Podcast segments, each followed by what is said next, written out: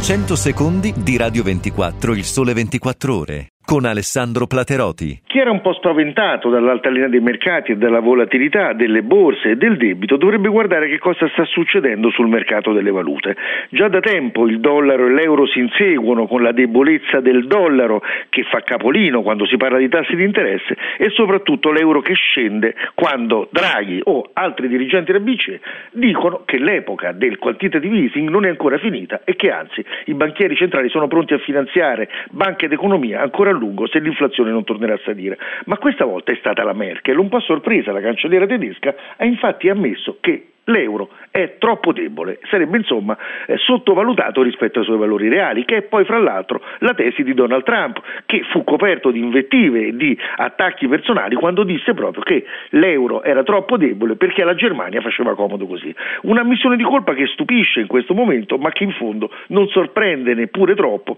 se pensiamo al clima che c'è in Europa. Un'improvvisa ondata di, chiamiamolo così, buonismo ha colto un po' tutti i governi davanti alla pressione dei movimenti anti antisistema o populistici e giocare un po' sulla valuta, rilanciare l'immagine buona dell'Europa e anche della unica sembra un po' una parola d'ordine fra tutte le economie principali. Speriamo che sia così, perché se altrimenti si tratta soltanto di frasi e di slogan dette per le elezioni, brutte sorprese potrebbero emergere dalle urne.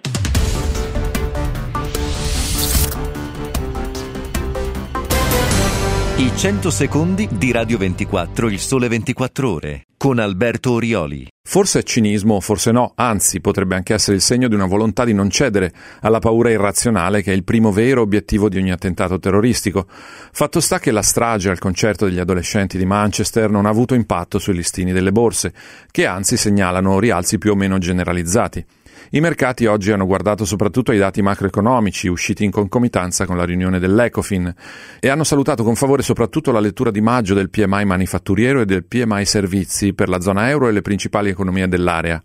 Mentre quello servizi è sceso leggermente da 56,4 a 56,2 punti, quello manifatturiero è salito a 57 punti da 56,7 di aprile. Sono gli indici elaborati sulla base delle indicazioni dei manager degli acquisti e indubbiamente segnalano una spinta all'economia europea. Particolare non da poco, il rafforzato clima di fiducia ha anche spinto le aziende ad assumere nuovi lavoratori, fatto segnalato dal sottoindice sull'occupazione salito addirittura al massimo ventennale. Il morale delle imprese del vecchio continente sembra alto e anche il dato dell'indicatore di fiducia della Germania, il cosiddetto indice IFO, è salito sempre in maggio a livello record di 114,6 punti, il massimo dal 1991, segno che la Germania è sempre più locomotiva d'Europa. Naturalmente la strage fatta dall'ISIS a Manchester non può non suscitare un moto di ribellione verso chi pianifica il terrore e un sentimento di profondissimo sconforto per le vite stroncate di ragazzini felici al concerto della loro beniamina, ma forse anche quella dei mercati che guardano ostinatamente al futuro ed è un futuro migliore è una forma di ribellione, il modo glaciale con cui la finanza dice al mondo no passaran. Seguici dal lunedì al venerdì su Radio 24 e RDS e in video su radio24.it e rds.it.